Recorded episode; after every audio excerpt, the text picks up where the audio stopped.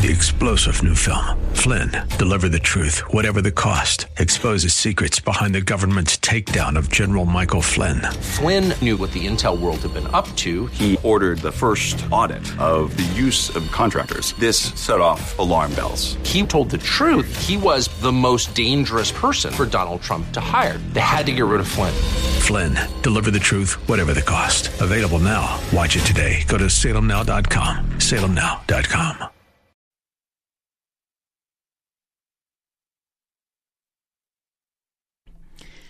Good morning. It's the second half of the George Brauchler Show. Jimmy Sengenberger in for George. Right here on News Talk 710 KNUS. And it is good to be with you on an otherwise cold morning. What's up with that snow? Oftentimes still on the streets, just not going anywhere.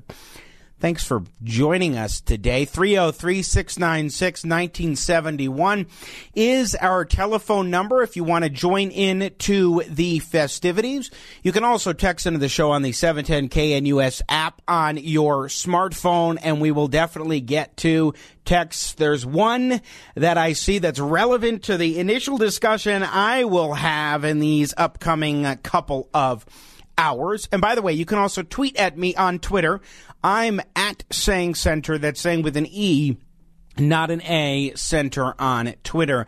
And you can email me directly via my show's page. I host the Jimmy Sengenberger Show every Saturday morning from 6 to 9 here on 710 KNUS. You can go to the Jimmy Sengenberger Show page at 710KNUS.com or also email me via my contact page at jimmysengenberger.com.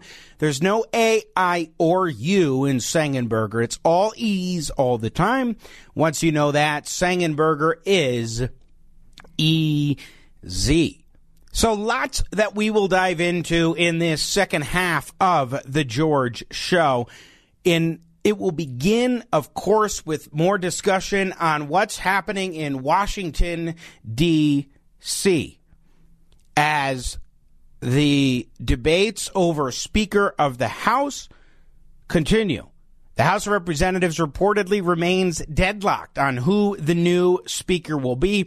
Coming up in just a bit, I will be joined by veteran former congressional staffer Andy Merritt to dive into this issue from the perspective of someone who was there, uh, was involved in the offices of Cory Gardner, at a senior level as state director, Wayne Allard as state director, and former Congressman Mike Coffman as district director, somebody who understands what goes on in these leadership races and more. We'll break down some of the issues with Andy Merritt coming up in just a bit. Of course, we'll take your calls and more. But look, this is something that should be over and done with, in my view. I, mean, I don't know that it's Kevin McCarthy is the guy, but they need to get it together. It looks like an absolute bleep show for the Republicans at this point to continue having this go on and on and on. And you're wondering, what is the actual result going to be? When will the people of this country see their elected officials actually get to work. We've got some interesting sound that we will get into here, but I want to pose this that right now we are seeing a couple of things. One, divisions in the Republican Party. This is something we are hearing and seeing here in Colorado, right at home, a state that now, as of today, I've called home for 22 years. And we are seeing those divisions nationally. We're also seeing, I think, and, and call me and let me know what you think about this, but I think the influence of Donald Trump is waning. It's starting to wane, and it's not because of rhinos who are being the rhinos that they are and going after President Trump on some regular basis or criticizing him or something. No, it is the likes of a Lauren Boebert, Colorado's own congresswoman, always fighting, fights for the people of Colorado, trying to limit government, address issues of big tech and more. So much that Lauren Boebert does that is good, and I'm glad that she managed to make it back in to the U.S. House of Representatives. But here's what she said on the floor of the House yesterday. Even having my favorite president call us and tell us we need to knock this off, I think it actually needs to be reversed. The president needs to tell Kevin McCarthy that, sir, you do not have the votes, and it's time to withdraw. With that, I yield. Thank you dictating to President Trump on the floor of the U.S. House of Representatives what he should be saying, what his position should be vis a vis the Speaker race. Now, that's something that is pretty striking, isn't it, for a MAGA Republican leader like Lauren Boebert, who is identified very clearly with the pro Trump wing of the Republican Party. And here she is speaking really critically of President Trump, saying, Yeah, you're my favorite president, but you're completely wrong on this. Now, that doesn't mean that Donald Trump is on the out, but his influence is waning to the point where I think a Ron DeSantis really could benefit. Somebody who is popular among the wing of the party that has been traditionally pro Trump but who maybe is interested in something different, who isn't just going to fall in line with Donald Trump. What do you think? Is Trump's influence waning? Now, last night on the Fox News channel, this was absolutely fascinating. Lauren Boebert went on with Sean Hannity for about 10 minutes, and I don't even know that you would call it an interview. You would call it a debate, a discussion. I think it was more of a Hannity cable news shouting match. But listen to the tail end of this interview and some of the things that Hannity tries to throw at Boebert and how she responded. Imagine a Congress that stops so spending money that we don't have. we are going to get this you, right, and we are going to get the right speaker. Sean. If you only have 30, to be clear, you will not withdraw. 30 is going to be a beautiful number. But you're telling reach. Kevin McCarthy and the and the 203 people that support him to withdraw because they don't have 218. That's what you're saying. Look, it's obvious by tonight's motion, motion, to adjourn that Kevin McCarthy and his supporters are already getting you, voter fatigue. And I, I I'm, asked I'm you a simple question, Congresswoman. I, I, you know, I feel like I'm getting a, a liberal. I'm not going an to support Kevin. McCarthy, Sean. Okay, so even if you only have 30 votes, Kevin McCarthy. You will not abide by what you told President standing, Trump to which abide I don't believe by. I, I got will it. Be, I feel like we've made progress. Not, Look, I love President Trump. You're not going to turn me on him. You're not going to pit him against me. Not trying to pit you. him against you. That's Trump. what you said to him. and him. I am standing. I have You're seen the one that broken said it to trust. him. I have seen the lack of accountability. Well, we are we are getting phone calls saying that we need to stop this. Kevin does All not right. have the votes for I speaker. got it. Period. Thank we need you. to find a consensus candidate, get this right, and get our country back on track. Thanks so much, Sean. He was trying to throw the well, you're going up against President Trump card, and it wasn't sticking with Boebert one bit. It was interesting too hearing Hannity specifically say you're sounding like a liberal. What do you make of that? I mean, what what what is he trying to accomplish there? I don't think you can get much accomplished when you have a, a, shouting match like that. But in Hannity's defense, she was cutting in earlier in the interview, and they were each playing in that back and forth. And of course, Boebert likes a good fight and a good tussle, and Hannity does as well. But this divide in the Republican Party over leadership is quite striking. See, Boebert goes on the floor of the U.S. House of Representatives yesterday. And again, she says this. Even having my favorite president call us and tell us we need to knock this off, I think it actually needs to be reversed.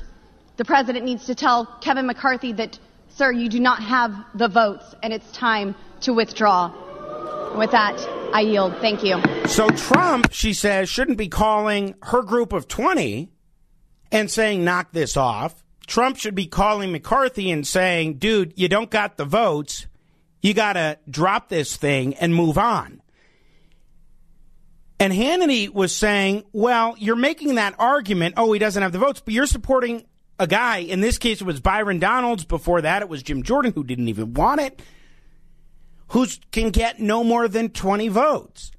So, shouldn't you follow the logic that you're giving President Trump when you have 200 plus Republicans, colleagues of yours, Lauren Boebert, who are supporting McCarthy. But then, of course, Boebert has her reasons, some of which include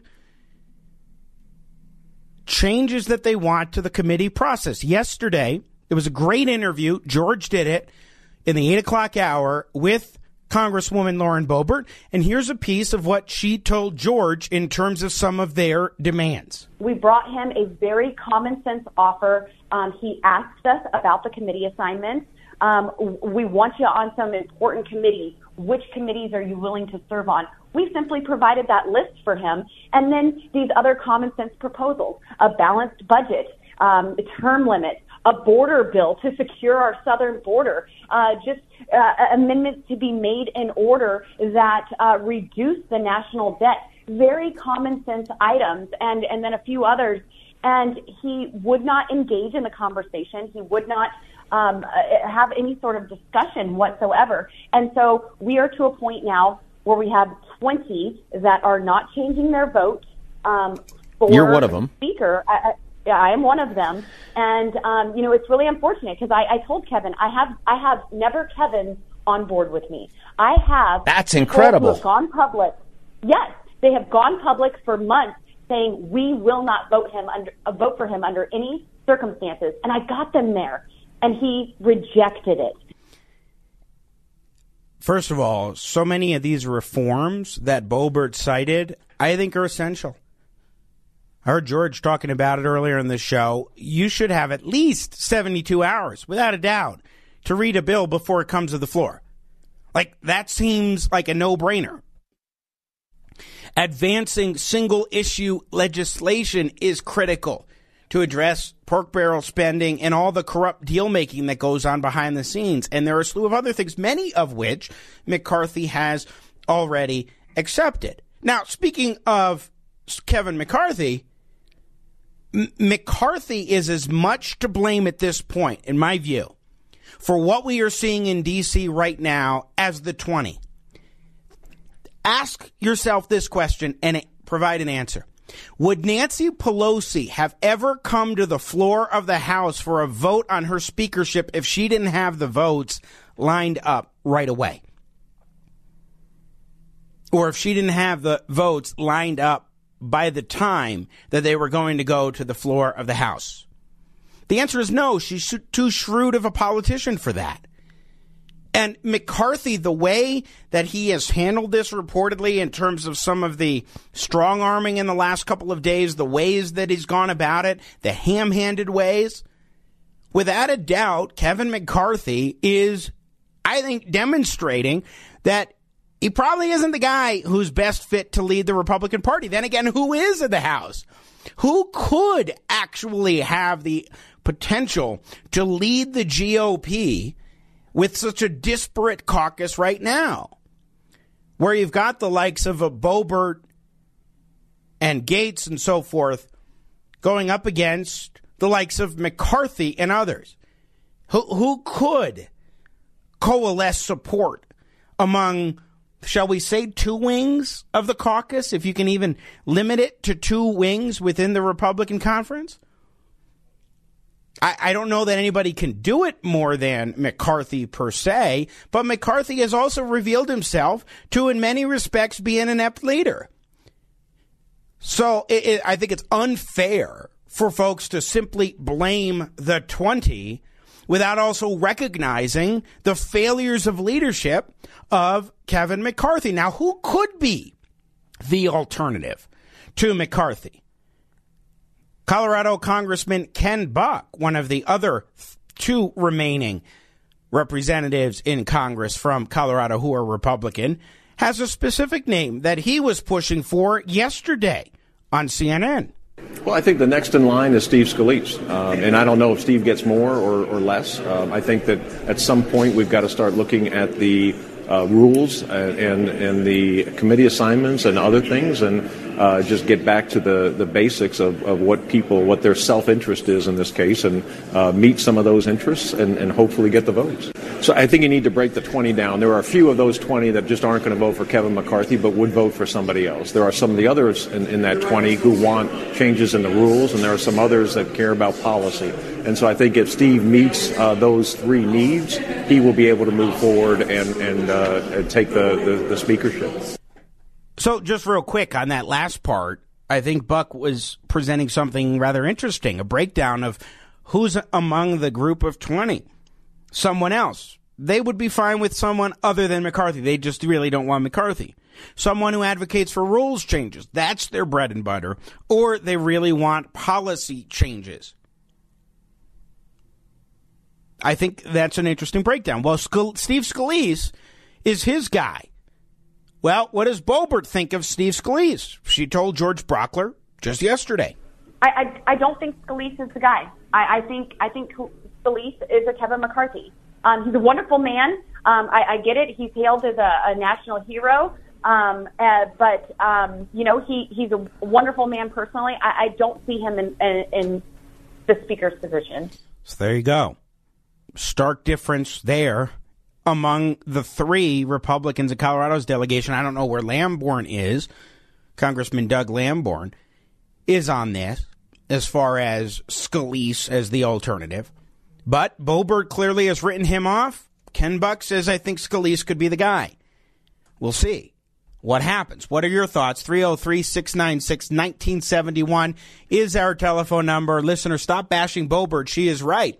I'm not bashing Boebert. I'm simply raising the arguments from one side, which is that she and the others in the group of 20 should step back and be quiet because they don't even have the votes. They've only got their 20. And they should get in line with the majority of Republicans and so forth. Laying out that argument as Hannity presented it and more. Now, you can believe that argument, or you could take a different perspective, which is, of course, that Boebert and the others have legitimate concerns and their right to hold the line. But how long can this go? I'm critical of everybody. McCarthy's an inept leader. He's not doing the job. He didn't accomplish what he needed to accomplish before getting to the floor of the U.S. House of Representatives. So where we go from here very much depends on him as much as it does on the 20. I think a pox on all the houses. The Republican Party in the U.S. House of Representatives needs to get their you know what together now, today. Put this behind us and get working for the American people. We'll break this down and the latest developments with former longtime lead congressional staffer and Senate staffer Andy Merritt on the other side get his analysis, and we'll take your calls and more texts coming in on the 710 KNUS app on your smartphone, 303 696 1971. I'm Jimmy Sengenberger in for George Brauchler for the second half of today's show on Denver's local talk leader, News Talk 710 KNUS.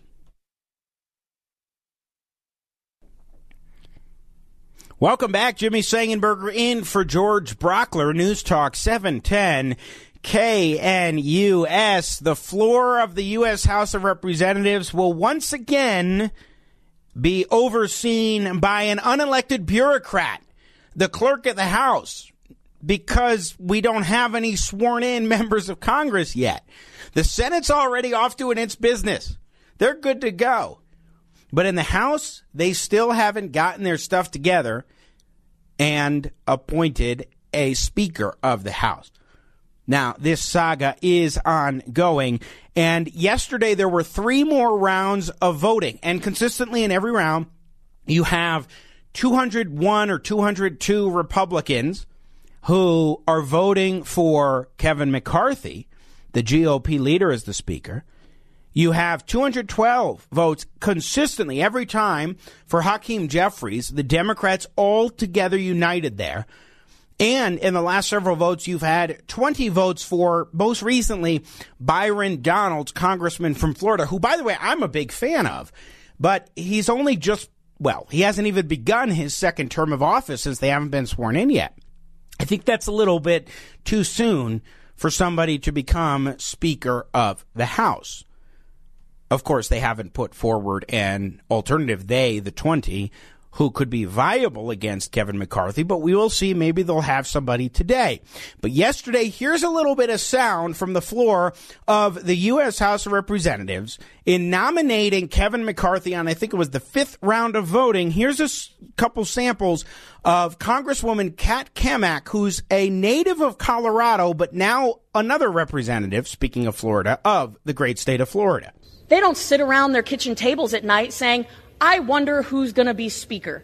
No, they elect people to come here to do the things that matter, the issues that impact them every single day. And in an era of uncertainty, the last thing they need is uncertainty within this chamber. We were elected to be the voice of our constituents. We are their voice in this chamber. And they didn't send us to be perpetual critics. They sent us to get things done. Diversity of thought is a good thing. It's one of the things that sets us apart from our friends on the other side of the aisle. Yes, diversity of thought is a good thing. But they want us divided. They want us to fight each other. That much has been made clear by the popcorn and blankets and alcohol that is coming over there.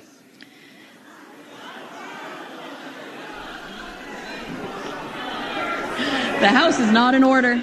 She was cracking a little joke, and the Democrats got all upset, and it took like a minute for them to get quiet again so she could continue with her speech. But it was a very good speech from Congresswoman Cammack of basically, let's get everything done, let's get our ducks in a row, and move forward for the American people. Now, interestingly enough, I was a student at Regis University in 2010, and that summer, I interned for Congressman Mike Coffman at his district office. Just before my internship was an internship with Kat Cammack in the office of Congressman Mike Coffman. And our ultimate boss, the district director at the time, was my guest joining me now here on the George Show on 710 KNUS. Again, Jimmy Sengenberger in for George Brauchler. Andy Merritt, who not only served as district director for then Congressman Mike Coffman for several years. He also served as state director for Senator Cory Gardner and for Senator Wayne Allard. And Andy Merritt joins me now to offer some analysis and perspective. Good morning, Andy. Happy New Year. Good morning, Jimmy, and Happy New Year to you. It's good to talk with you, especially as I was reflecting in the last couple of days on all those years ago interning in Congressman Coffman's office. I think that was still during his first term in Congress, so it feels like a lifetime ago. It does, and you too, certainly, you and Representative Cammack have gone far beyond so I'm glad to see it. I appreciate it. And it's good to have you on. So let me just ask a broad question and then we'll zero in on a few things to get your perspective as somebody who's a veteran of these things. What is your overall sense for what's happening in the U.S. House right now? Well, my overall sense is that this is a sad day because this should have been resolved before Congress ever convened. These folks needed to sit down and work this out and and come in ready to hit the ground running because right now to me they are sending a message to the broad public that they're not serious about governing and let me just give you two examples of uh, of why I say that. Uh, the first is Rep- Representative-elect Dan Bishop from North Carolina. He just this week said if Kevin McCarthy is elected Speaker, he will resign from Congress. That's not a serious position. He's basically what he would do is leave his constituents unrepresented in the U.S. House of Representatives by resigning until a special election could be held, which will take several months, and will, which would cost those constituents hundreds of thousands of dollars to elect somebody to replace him because he's upset at who got elected speaker if, if McCarthy were to win. That's like a little kid on the playground saying, "I'm going to take my ball and go home unless mm. unless I get what I want in a game." That's not serious. Um, another example is some of their demands. One of their demands is they want to vote on the floor of the House on a term limits bill. Constitutional amendment is required to install term limits. Well, that takes two thirds vote of the House. You'd have to get well over 100 Democrats to vote for it. It's never going to pass. So, in essence, you're saying our de- one of our demands and who's going to be Speaker is that they give us a vote on symbolism, not substance. That is people; those are people who are not serious about governing. That's what you're saying, and I know some of the people um, that you know are in the 20, and, and I respect them, but that's the message to me that they are sending by this, and they need to figure out a path to resolve this quickly because as you pointed out, nobody's even been seated in Congress three days into the session. Yeah, I was saying Representative Cammack, but I should have said representative elect because nobody yes, is seated at this point. Now, I, I do want to explore symbolism, not substance, here in just a moment, but let's look at the other side of this, the Kevin McCarthy side, Andy, because look, I mean, I posed this question to myself this week on a few different occasions and to my audience. Would Nancy Pelosi ever let her speakership go to a vote on the floor of the House if she didn't have the votes lined up?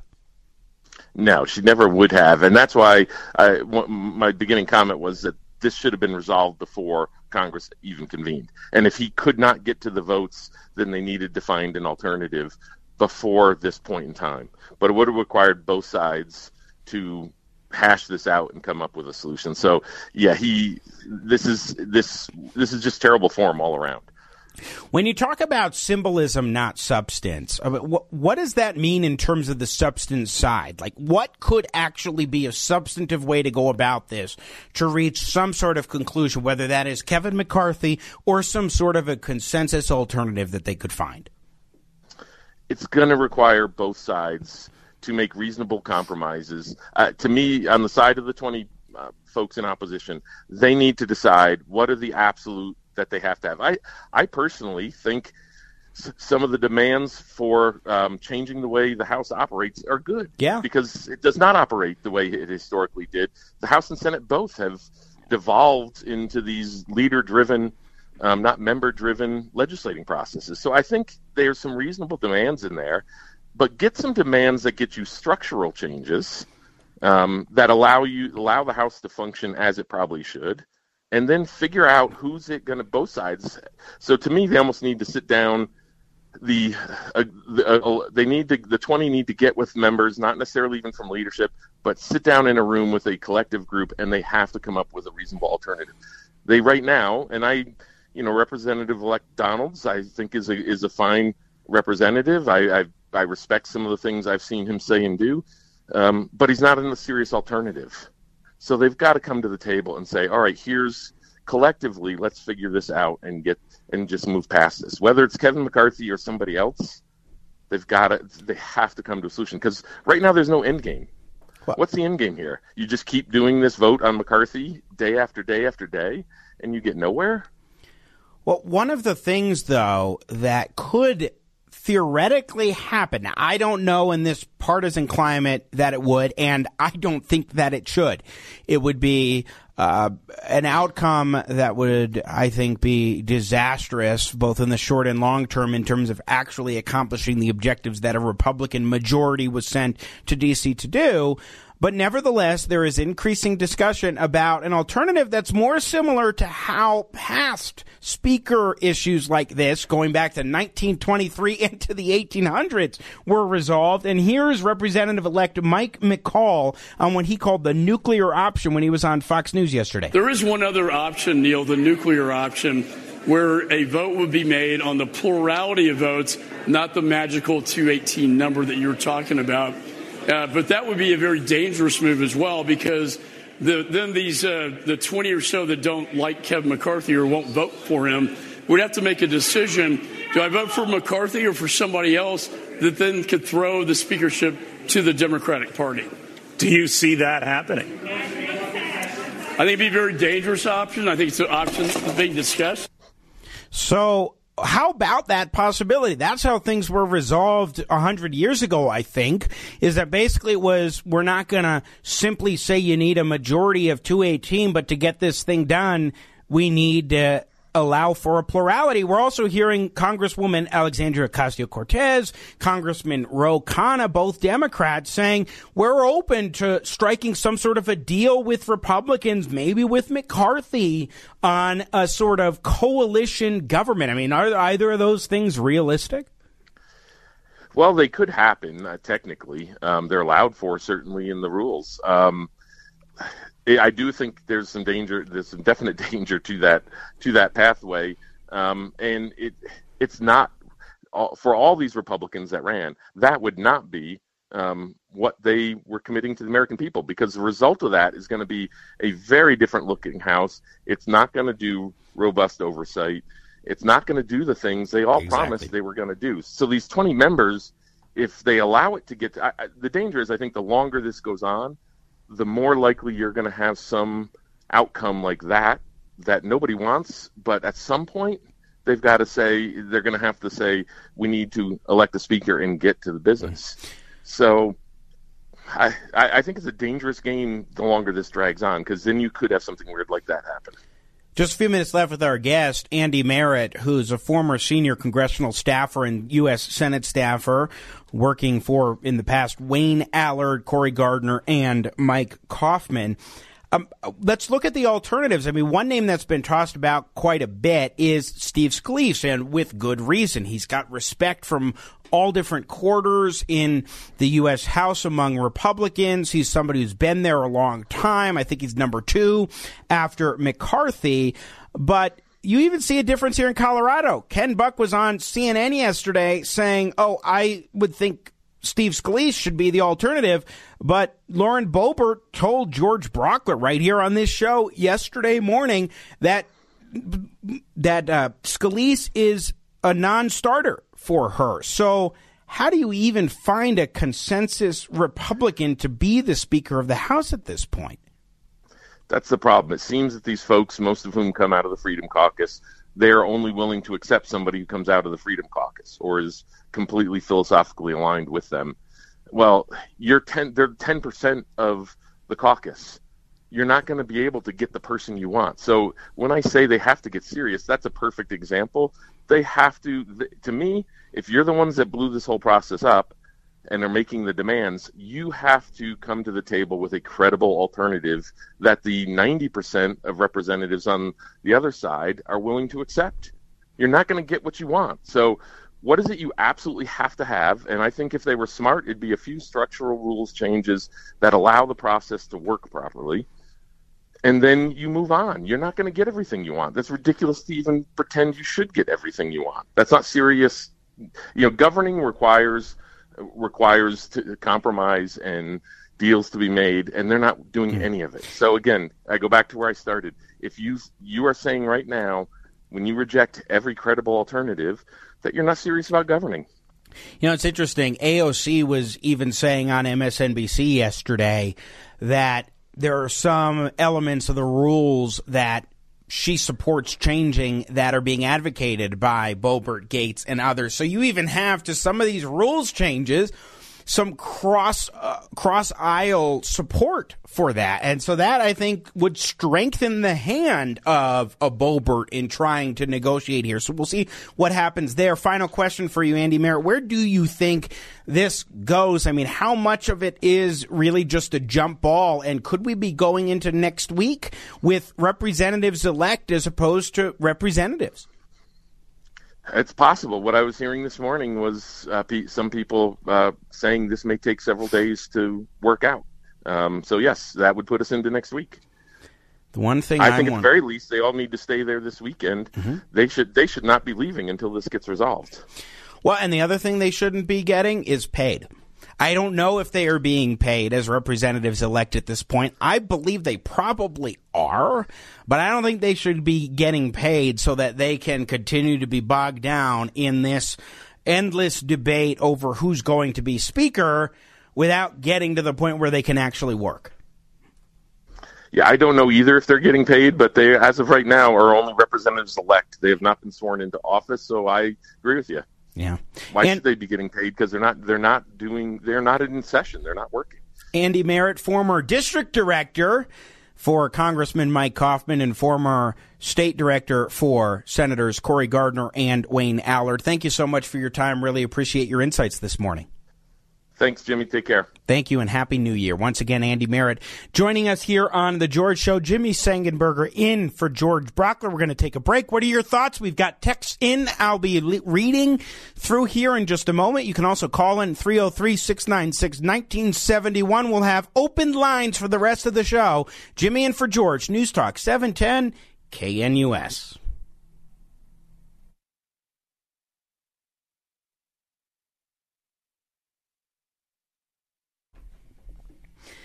Coming back, Jimmy Sengenberger in for George Brauchler. Good morning, News Talk 710 KNUS. Wrapping up this, my first hour as I'm covering the second half of the show. George did the first.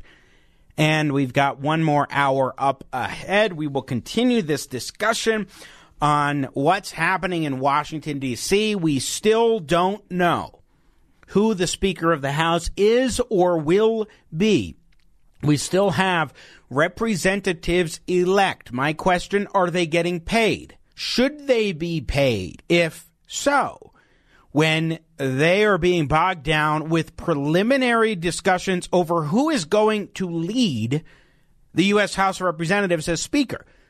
Which, by the way, there are limited responsibilities for the Speaker. Now, the Speaker has outsized influence. Some of the appropriate demands of the 20, Lauren Boebert, Matt Gaetz, and others, some of the demands that they have put forward that are very solid and on point are demands that would diminish some of the centralized power of the speaker and other rules changes that would allow for some shall we say small d democratic reforms that even Alexandria Ocasio-Cortez says are pretty good ideas. So there's a lot there that is positive. But does that justify the 20 bogging this process down and coming forward with a list of demands that includes some things? As Andy Merritt pointed out in the last segment, former senior congressional staffer, that really are not realistic. Is this symbolism, not substance? And then on McCarthy's side, what the hell is he doing as the leader of the Republicans?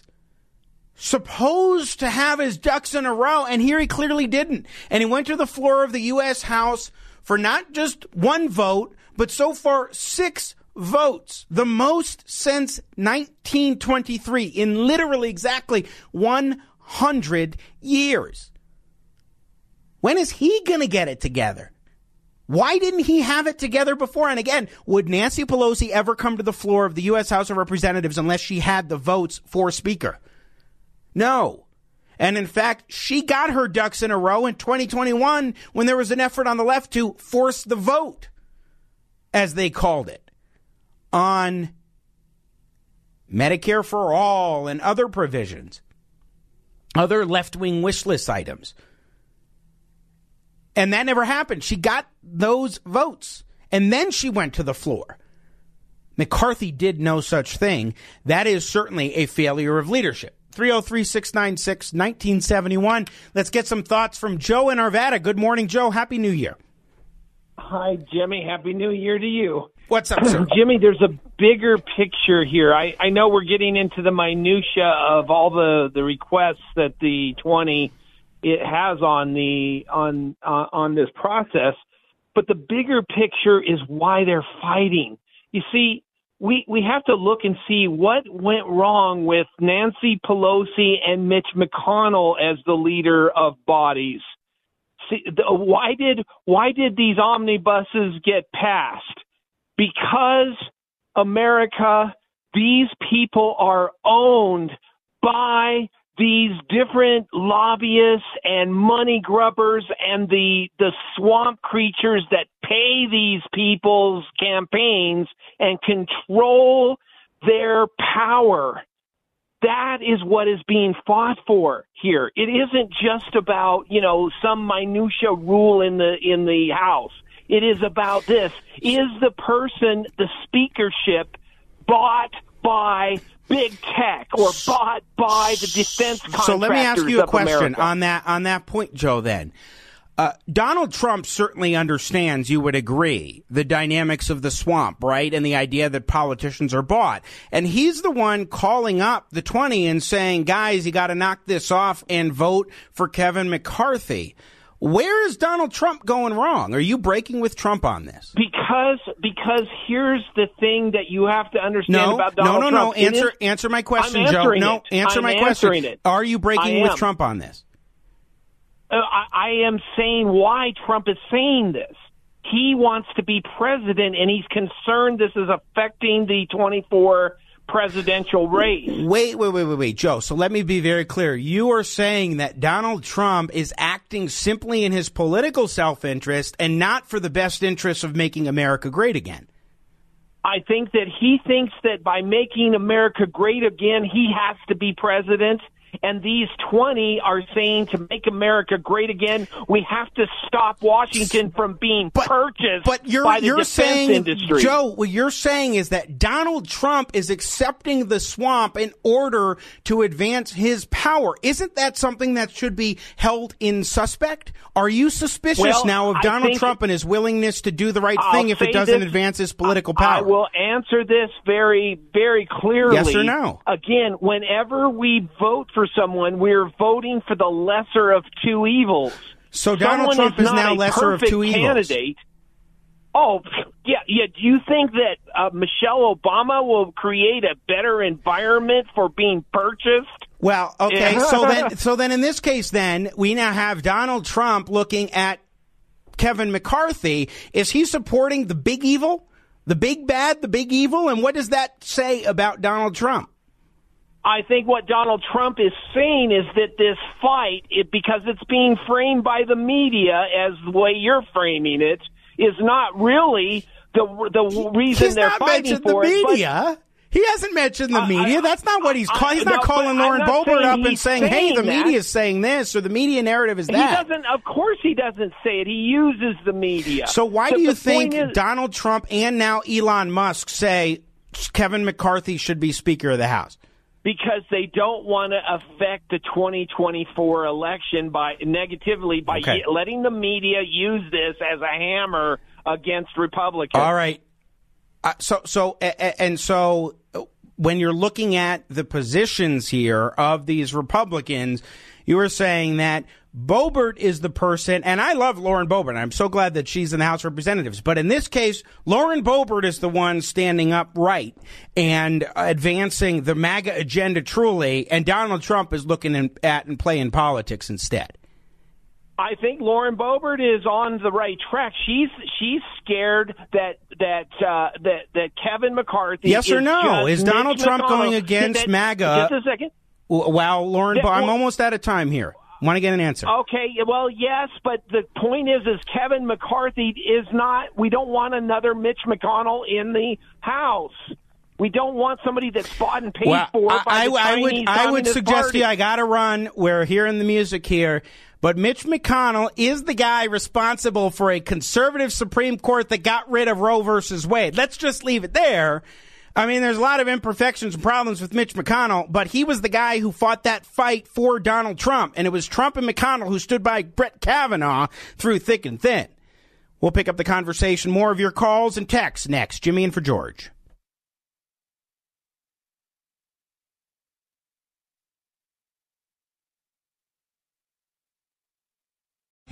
Three star general Michael J. Flynn, head of the Pentagon Intelligence Agency, knew all the government's dirty secrets. He was one of the most respected generals in the military. Flynn knew what the intel world had been up to. He understood its funding. He ordered the first audit of the use of contractors. This set off alarm bells.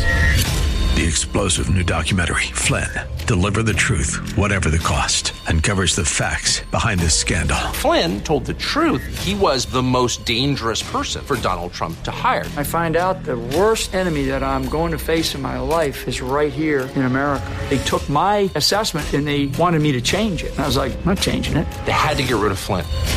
With in depth interviews, archival footage, and never before seen personal records of the man behind the headlines. I just felt like I was drowning. Flynn, Deliver the Truth, Whatever the Cost. Available now. Watch it today. Go to salemnow.com. Salemnow.com.